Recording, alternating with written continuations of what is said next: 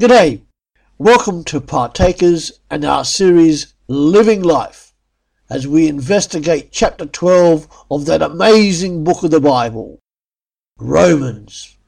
We're on day twenty-four, verse sixteen. Don't be too proud to enjoy the company of ordinary people, and don't think you know it all. Here are two of the main reasons that churches lack harmony: pride and know-it-alls.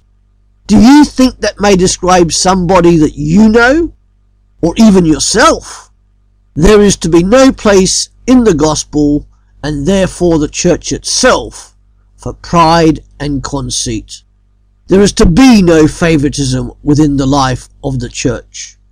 Love does not show favoritism or partiality, but love treats all people equally. The best person for the job is the best person for the job, not for the one shown favoritism. That isn't to say we can't have some people as friends and others not, but we are not to make differences between people based on things such as bank balances, social status, education, birthplace, et cetera. Let not the educated look down upon the uneducated. Let not the financially rich look down on the poor and the homeless. Let males not look down upon females, or females look down upon males. Everyone is to treat everybody equally. Structure within churches is important, or there would be chaos.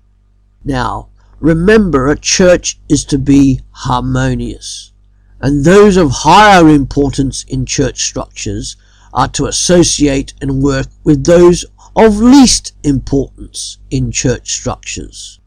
Why? Simply because of Jesus Christ. Jesus Christ, being the Son of God, made himself nothing in order to become a human being. Jesus, the Lord of the church, was willing to do everything possible so that you and I may be able to become children of God. Jesus Christ, and therefore God himself, treats equally all sections of society, and so must those who claim to follow him. And we all know somebody who's a know-it-all. They have an answer to every question. They like to think they're right about everything, and they like to let everybody know that they do. Now, it's good to be wise in the ways of God, but let not that lead to pride itself. Such a person is hard to teach, hard even to God. Wisdom comes from studying God's word, being willing to be changed by the Holy Spirit who lives within all believers without distinction. The so-called uneducated are usually more willing to be wise from this method than the educated. Go, be practical in your love of God to all people, without partiality or distinction. And don't think you know it all, because you don't. Please do let us know about your visit by making a comment on the podcast.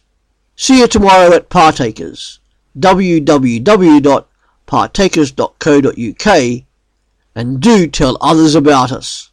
Thank you.